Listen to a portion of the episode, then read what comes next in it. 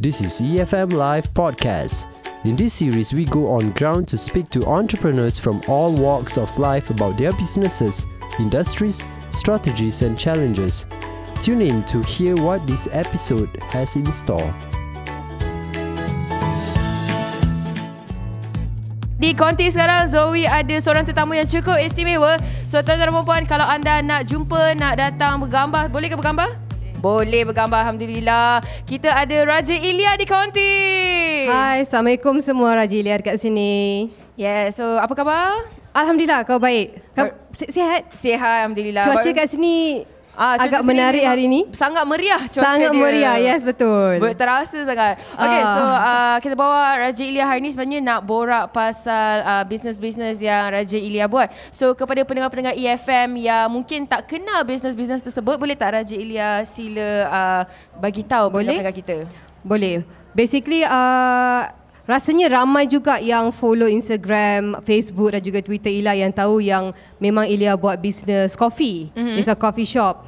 Uh, it's a full flash coffee shop yang sama je macam coffee shop yang lain. Um, cuma bezanya ini adalah buatan Malaysia. Maksudnya um, made by Malaysia lah. Tapi Oh. kopinya bukan dari Malaysia. Okay. Ah, kopi kita ambil daripada Itali. Wah, so Ya. kopi Itali tu kita terbangkan Kita terbangkan ke Malaysia. Aha. Jadi apa yang saya kata buatan Malaysia maksudnya yang mengusahakan coffee business ini adalah Ilya sendiri bersama dengan beberapa orang partner yang memang orang Malaysia juga. Mm-hmm. Uh, jadi kami yang mewujudkan Richamo Coffee ini dan sekarang uh, kami membuat sistem franchise. Oh, okay. Ya, setakat ni alhamdulillah kita dah ada lima franchise. Mhm. Uh, dan antara lima tu dua uh, belongs to us lah. Okay. Belong to the Sendian Berhad dan lagi tiga tu belongs to the client. Alright. Yeah. So Richie Amo Coffee ni uh, dalam franchise what do you mean by franchise? So kalau saya sebagai seorang yang nak berniaga, saya nak Yep. masuk uh, berbisnes dengan Richie Amo Coffee, macam mana proses untuk dapatkan nama franchise tu? Okay, um, Richamo Coffee macam kami adalah franchisor. Mm-hmm. Jadi untuk menjadi franchise kepada Richamo Coffee atas survey di Malaysia. Setakat ini Richamo Coffee adalah coffee shop yang franchise yang paling termurah sekali Oh. di Malaysia bukan saja dari segi franchise fee dan juga harga jualan kami. Contohnya macam kalau kami jual uh, one cup hot cappuccino dan uh, bercakap tentang kualiti dia alhamdulillah kualiti yang bagus, mm-hmm. uh, kualiti yang memang garanti orang akan suka sama macam sama level dengan international yang lain alhamdulillah. Uh, harga yang kami jual untuk one cup hot cappuccino cuma RM5 sahaja. Serius lah. Ya, di kedai kami tak ada apa-apa lebih daripada RM10.90. Wow. Semuanya bawah RM10 dan one shot of hot espresso adalah RM2.50. Serius? Ya serius.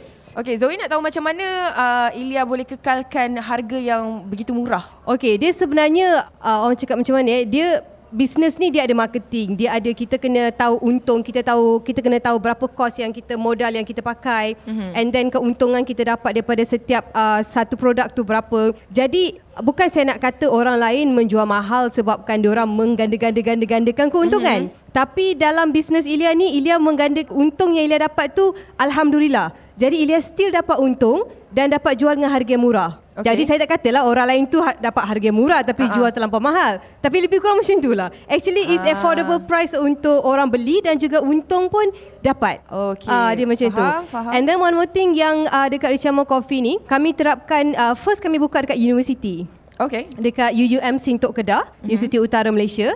Kenapa dekat university? Sebabkan brand yang baru. Brand Hmm. yang baru walaupun dia nampak mewah So orang takut bila nampak mewah Orang ingatkan benda tu benda mahal Hmm. Jadi kita kekalkan konsep five, Macam five star Maksudnya nampak eksklusif Kualiti pun bagus Tapi dengan harga yang rendah Dan kita letakkan di dalam university Di Varsity Mall UUM Supaya pelanggan kami adalah Pelanggan yang dah ada. Mhm. Mm-hmm. Jadi kami tak perlu pergi mencari. Maksudnya dekat sana dah ada pelanggan yang memang mencari-cari kafe dan kopi. Jadi yang kedua juga kita buka di dalam UIA Gombak. Okay. Ya, UIA Gombak pun sama juga strategi, strategi yang sama juga kita target kepada student. Sebabkan kita tak perlu nak letak macam di dalam mall atau dekat tepi jalan mana-mana dan kita mengharapkan macam Customer ah, untuk datang. customer datang. Faham? Of course customer akan datang tapi marketing yang kita akan buat tu akan jadi terlampau-lampau. Kita kena masuk dalam paper, kita kena masuk dalam radio, kita kena keluar dekat TV macam-macam. So untuk reduce cost marketing, kita letakkan produk tu dekat tempat yang memang dah ada ready buyers. Mm-hmm. Itu satu. And then second baru kita bawa keluar ke mall Geni, is a Geni Mall, mall baru dekat Jalan Semarak. Mm-hmm. Dan syukur alhamdulillah bila Ilya membawa nama Richamo Coffee tu, selain daripada peminat dan juga orang yang tak mengenali Richamo Coffee, orang yang bukan bahang uh, bukan beragama uh, maksudnya orang yang Chinese foreigner ah. pun dah mula kenali Ilya melalui Richamo Coffee. Ah. Ah, jadi kebaikannya bukan kebaikan maksudnya macam advantage yang ada di Richamo Coffee untuk new entrepreneur yang nak jadi franchise kami ni uh, sebenarnya boleh je datang jumpa Ilya nampak je Ilya kat mana-mana just grab Ah, grab Ilya dengan terus. Uber grab Ilya dan pass your name card Alright. ya kalau name card atau ada contact number bagi dekat Ilya so Ilya akan bawa balik ke KL dan kami akan contact dan Okay. kami akan discuss further lah macam mana untuk kami akan explain macam mana cara-cara untuk buka franchise Richamo Coffee by Raja Ilya Alright, Ilya boleh tak kongsi anggaran uh, berapa Boleh. modal untuk Modal untuk membuka satu franchise sebesar 1200 kaki mm-hmm. ke bawah termasuk sekali setup termasuk sekali uh, first round kit product termasuk sekali furniture equipment termasuk sekali insurance under license fee semua termasuk sekali bawah 200,000 sahaja. Serius lah. Dia, Dia macam serious. 360 Memang dia semua 360 package package. package. Wah, package. yes. ah jadi maksudnya or, uh, client owner tu cuma perlu cari tempat je. Mm-hmm. cari tempat dekat mana kami akan survey traffic dekat sana macam mana. Kalau okey sediakan dalam 200,000 ke bawah dan kami akan bagi the full flash cuma Okay. masuk pekerja jalan the business sahaja ah. dan bukan itu je kami Alright. juga Ada akan juga? bantu ada banyak benda ni Wow kami juga akan bantu untuk mereka yang perlukan bantuan kewangan dari segi loan Alhamdulillah Ya, jadi mereka yang nak uh, ambil loan untuk buka bisnes ni kami akan membantu juga mendapatkan loan dari MARA, PNS. Ada banyak institusi yang kami dah berbincang dan bersetuju untuk mem- untuk memberi loan kepada peniaga-peniaga yang ingin membuka franchise Ciamo Coffee khususnya. Bagusnya Richie, Hmm. Richie Amo Coffee ni memang uh, nak membantulah usahawan-usahawan Yes. di luar sana Yes, untuk nak berniaga. membantu, betul. Alright, nah berbalik kepada uh, marketing tadi yang Ilya katakan. So baru-baru ni Zoe dah nampak dekat Instagram Ilya yang Ilya kongsi pasal celebrity marketing. So boleh tak Yes. kongsi sikit apa maksud Ilya dalam celebrity marketing tu? Okay, celebrity marketing, uh, marketing dia marketing itu saja adalah mengenai tentang mempromosikan produk kita. Jadi platform yang digunakan selalunya kalau orang tu bukan selebriti, dia kena mungkin spend duit yang agak banyak mm-hmm. sebab dia kena advertise dekat paper, dia kena advertise dekat uh, TV, dia kena hire company agency ya untuk buat social media. So banyak duit yang akan keluar. So bila wujudnya selebriti uh, selebriti yang membuat bisnes, Ya. Alhamdulillah kami dah ada platform itu. Platform marketing tu dah sedia ada. Maksudnya nama sebagai seorang selebriti tu telah dikenali dan apa-apa produk yang dibawa oleh artis senang dikenali dan senang sampai kepada orang. Okay, setakat ni Ya. respon um, untuk pela- uh, usahawan-usahawan yang bukan selebriti datang uh, buat franchise, Mhm. buat uh, Richie Coffee ni. Macam mana diorang punya uh, reaksi terhadap celebrity marketing ni? Diorang macam, eh memang membantulah ataupun hmm, kurang sikit ke macam mana? Sebenarnya memang uh, so far semua klien yang bawah yang mengambil Rishamo Coffee sangat happy alhamdulillah sebab macam Elia kata uh, platform marketing yang sedia ada. Hmm. Jadi um, tak ada benda yang mereka nak risaukan. Maksudnya tak maksudnya tak risaukan maksudnya dari segi uh, mereka tak perlu nak tam, nak tambah-tambah duit untuk buat marketing sendiri ke sebab platform tu Ilya dah sedia adakan. Jadi Okay. yang marketing tu Ilya yang akan buat for the Wow. business. Uh, jadi kalau ada 10 Riciamo, 10 Riciamo itulah yang Ilya akan promosikan setiap outlet. Walaupun outlet itu uh, adalah outlet franchise, bukannya owned by Sendian Berhad. Dia macam tu. Ya bagus lah sebab Ilya pun bukan setakat macam orang ambil nama je. Ilya pun memang membantu tolong Yes. mereka pastikan semua bisnes ni berjalan dengan lancar. Kita Ya. tak jual nama je kan orang kata. Yes, betul. Alright. So Zoe nak tanya, uh, lepas Richie Amo Coffee ni adalah ada tak lagi plan-plan untuk masuk bisnes yang lain pula? Ada? Oh, laju je jawab. Ah, ada. Ada. Ada. Apakah bisnes tersebut? Dia sebenarnya sebab apa tahu? Sebab bila kita dah ada satu peluang tu, kita jangan jangan bazir kan. Jadi peluang yang Ilya katakan for me is like this platform being a celebrity mm-hmm. adalah peluang yang sangat-sangat terbaik untuk Ilya membantu orang lain juga. Maksudnya membantu diri sendiri dan juga membantu orang lain. Okay. Jadi bisnes yang Ilya memulakan ni tak akan berhenti di Richiamo saja.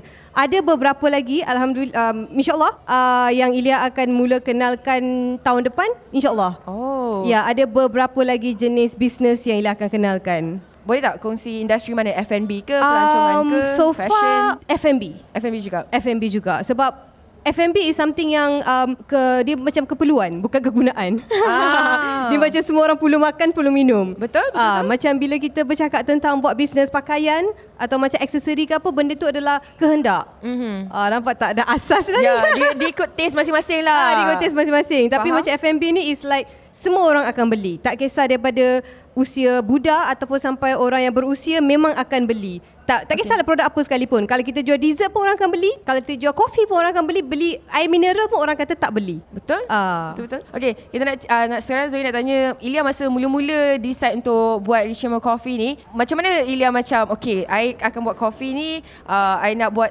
franchise macam ni, I akan buat bajet macam ni. Macam mana proses mula-mula dia tu? Proses dia uh, bagi Ilya apa-apa saja bisnes memang perlukan um, tulang belakang yang kuat. Jadi benda ni takkan terjadi dengan Ilya sahaja. I have to form a team. Jadi Ilya ada team uh, di KL bersama dengan partner-partner Ilya whereby kami yang mencetuskan idea. So kami harus duduk sekali dan untuk come up with idea macam mana nak buat. Asalnya Richamo Coffee ni by right partner Ilya bagi nama Coffee Raja Ilya. Oh okay. Too much. It's like too much. Macam uh-huh. no. Terlampau-lampau sangat. Uh-huh. It's like straightforward lah Coffee Raja Ilya atau Raja Ilya Coffee kan. Then kita orang kata macam okay let's take time a month ke apa kita refresh balik cari idea. We go go everywhere lah kita pergi exhibition coffee mm-hmm. untuk jumpa ex- exhibitor daripada negara-negara luar. So daripada sana kita cuba dapatkan idea. Okay, how if kalau kita bawa taste Itali tu ke mm-hmm. Malaysia? And then kalau kita bawa environment Itali tu ke Malaysia. Tapi kita okay. uh, tapi harga harga Malaysia. So we try to we took at least a year. Oh, ngam asalnya hampir setahun ya ngam-ngam setahun untuk uh, decide nama uh, untuk decide uh, jenis platform apa yang nak pakai. Maksudnya mm-hmm. nak buka satu that's it ataupun nak jadi franchisor. Jadi partner Ilya, partner-partner Ilya banyak membantulah sebab mereka daripada bidang yang lain-lain. Mm-hmm. Uh, seorang daripada automobil, the other one uh, is a contractor another one is good in design so semua gabung sekali so kita orang come up with idea let's do Richamo as a franchise Okay, masa yeah. nak memperkenalkan produk Richamo kepada sebab uh, Ilya kata tadi first location dekat uni kan masa nak first memperkenalkan tu proses dia macam mana ada tak yang macam hesitant atau memang orang datang dengan open arms cakap oh Raja Ilya buka kedai uh, buka kopi lah jom kita pergi try yang first of all of course peminat akan support lah uh-huh. uh, jadi yang datang tu Ilya tahu memang yang datang yang akan datang semuanya ada peminat. Tapi target Ilya bukan saja peminat, tapi peminat kopi. Mm-hmm. Uh, Ilya nak tarik peminat kopi juga, bukan saja peminat Raja Ilya. So Raja Ilya tu adalah cuma uh, macam Richard Coffee, maksud dia attractive. Oh, okay. Ya, tertarik, menarik, ah, dia macam itulah. Jadi Ilya bukan saja nak menarik peminat, Ilya pun nak tarik peminat kopi. Jadi Alhamdulillah uh, dekat UUM, banyak, kita dapat banyak positif uh, comments daripada foreign student. Uh, ah, kita ada customer yang tetap, yes. every morning akan datang have a coffee in our place. Until today, dah setahun lebih dah. Alright. Dan kenapa memilih coffee bean daripada Itali? Kenapa Itali? Sebabkan Ilya pergi few exhibition dekat Malaysia, dekat Indonesia dan uh, Ilya tak cerewet tapi mm. Ilya coffee lover. Mm. Ah, Ilya memang coffee lover. Ilya jenis yang minum coffee macam mana pun tetap boleh tidur. Oh, macam mana oh, tu? Ah, dia pelik. Tu, sama dia, kita dia kan. Sama, ah, ah. Excited. Excited. Sebab ramai yang minum coffee terus mereka akan terbangun. Kita ah. macam minum coffee ah dah biasa boleh, dah tidur yes, kan. Boleh minum uh-huh. coffee berapa shot sekalipun tetap boleh tidur. So on that time kita orang decide macam okay alright let's look for bean yang memang betul-betul best. Mm-hmm. yang memang orang akan suka. So sebab kita dah biasa minum kopi macam-macam kopi daripada shade-shade daripada uh, brand-brand yang sedia ada kat luar tu. Then I told my partner apa kata kalau kita cari bean whereby aroma dia memang kena kuat? Mm. macam mana nak cari aroma yang kuat tapi dia tak acidic? Uh, sebab setengah orang acidic coffee yang coffee freaker ni dia orang macam bila acidic dia orang tak nak Mungkin dia ada masalah perut apa benda semua. So dia lebih suka benda tu bitter daripada acidic. So macam macam mana nak cari benda-benda macam ni? So kita orang mulalah masuk kursus, satu dua kursus, belajar tentang coffee dan pergi Ah. exhibition, know about coffee. So try almost like shot by shot lah, semua try. Then end up Ilya jumpa this one coffee. Kami ambil daripada dua region yang berlainan which is Costa Rica dan Kenya. Mm-hmm. Dan kami minta supply tu gabungkan sekali. Maksudnya single-single region uh, dia uh, grind sekali Then dia just masuk a bit of secret taste inside. Okay. Ah, apa tu? Ah, apa tu? But it's a good thing lah. Okay, it's okay, it's okay. an enhancer lah. It's Alright. an enhance the the aroma especially. Dan dia brew benda tu dibagi. Then I told my partner, okay, this it. This is it. That's Saya suka. it. Let's just lock. I want this supplier. I Alright. want this supplier no matter what the price. Kita deal kemudian. But so far this is the best. Alright. Yeah. Mesti Okay. rasa macam nak try kan? Ke mesti. Ilya macam Zoe macam Alah nak pergi lah lepas ni Alah, nanti lah, nanti, nanti. InsyaAllah kalau ada permintaan nanti memang uh, setakat ni ada permintaan sampai ke Singapore mm-hmm. dan juga Pulau Tioman. Okay. Yeah, so we hope ada permintaan dari Langkawi. Kalau ada, Ada. Langkawi, definitely kita akan buka kat Langkawi. Okay, uh, harapan uh, Ilya untuk semua usahawan-usahawan muda yang mungkin tengah mendengar yang uh, nak buka franchise ataupun nak buka bisnes sendiri. Okay, uh, usahawan muda ni sebenarnya dia bukan usahawan ni dia tak kira muda atau tua. Ada juga mereka dah retired government staff mm-hmm. yang dah retired nak jadi usahawan juga. Mm. Jadi usahawan ni dia ada peringkat-peringkat umur daripada lepasan belajar sampai yang dah uh, orang kata apa dah dah pencen. So bagi Ilya platform yang sedia ada melalui Ilya dan juga Richamo Coffee ni uh, apa yang kami nampak adalah antara yang uh, solution yang agak terbaik sekali sebabkan benda senang nak handle. Mm-hmm. Tak adalah kata nak murah gila, tak adalah murah gila tapi murah lah you know if affordable. berpatutan lah, berpatutan. Berpatutan lah, harga berpatutan and then uh, something yang nak handle senang Uh, pekerja terpulang boleh cari antara kalau ah pekerja pun kami akan train dan kami akan hantar juga staff-staff senior kami untuk train yang lama dan kami juga akan hantar ke kursus barista. Dia memang 360 dia kalau Ah, boleh dia kita 360 sapu for semua. 80 ah, memang 100 Sebab kita 088. ada sign up dengan IKBN hmm. untuk uh, maksudnya kita buat kursus uh, barista. Jadi semua even entrepreneur yang akan buka bisnes ni pun kita akan hantar pergi ke kursus barista juga. Owner pun kena belajar just for the knowledge, you know. Yelah, Bagus lagi knowledge kita tahu So kita tak setakat jual je Bila kita Yes. jual pun kita kena convince Kita kena ada Yes, ah. knowledge pasal produk kita kan Alright last words daripada Raja Ilya Yeah. Untuk semua pendengar-pendengar EFM Okay, uh, thank you so much first of all. You're so cute. Thank you for asking me all the nice questions. Anyway, uh, yang ni Ilyas sebenarnya jarang datang ke Langkawi, but I love Langkawi. Mm-hmm. Who doesn't love Langkawi? Kan? Semua orang suka Langkawi. Holiday je nak Langkawi. But yeah, tak berpeluang lagi nak holiday. Selalu datang sini untuk event, untuk shooting. So, uh, siapa Ah. yang mendengar uh, channel ni pun memang bertuah sangat-sangat sebabkan Ila rasa channel ni sangat membantu untuk mereka yang Yes. ingin tahu tentang bisnes tapi tak tahu. This is like something we are very serious in business. I mean, you guys are very serious in business, not we. Tak ada kita orang nak membantu je Yes, niat bantu tu alhamdulillah akan di return with the good things. Alright Thank you so much Raja Ilya Thank you, thank Sekali you so lagi. much. And that's the end of this episode of EFM Live Podcast. Be sure to tune in for the next episode to get more insights only on EFM.live for entrepreneurs by entrepreneurs.